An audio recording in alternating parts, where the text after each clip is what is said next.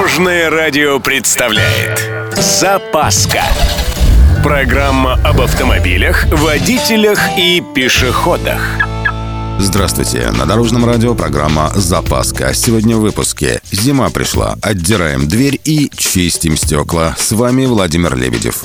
Поехали! Начну с вещей банальных. На улице зима. Официально. Это значит, что начинаются обычные проблемы. Например, торопишься или нет, все становится абсолютно неважным, когда обнаруживаешь, что дверь машины невозможно открыть. Ну, холодно было ночью, замерзло все. Начинаем вспоминать рецепты спасения. Прежде чем начать отогревать замерзший замок, следует удостовериться, что дверь не открывается именно из-за замка. Примерзнуть могли и резиновые уплотнители дверей. Выяснить это просто. В случае, если дверь не открывается из-за замерзшей воды в уплотнителе, замок автомобиля можно открыть ключом. Куда хуже ситуация, если лед образовался именно в скважине замка, и замки не открываются ни с брелока, ни ключом. Во-первых, забудьте про кипяток. Если температура воздуха ниже минус 10 градусов по Цельсию, то обливание двери только усугубит положение. К тому же из-за резкого перепада температур можно повредить лакокрасочное покрытие. Нагревание ключа, например, на зажигалке – вот наше решение. Только аккуратней, не поплавьте пластик. В общем, нагрели и в замок. 5-6 раз и, пожалуйста, доступ разрешен.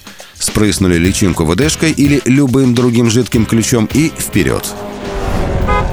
Или вот лед на стеклах автомобиля. Пара-тройка советов, как избежать этой напасти. На самом деле все просто. Еще с вечера за 5-10 минут до приезда на автостоянку выключите печку в салоне и приоткройте окно. Далее, припарковав машину, откройте двери салона на пару минут. Этим вы сравняете температуру воздуха внутри и снаружи.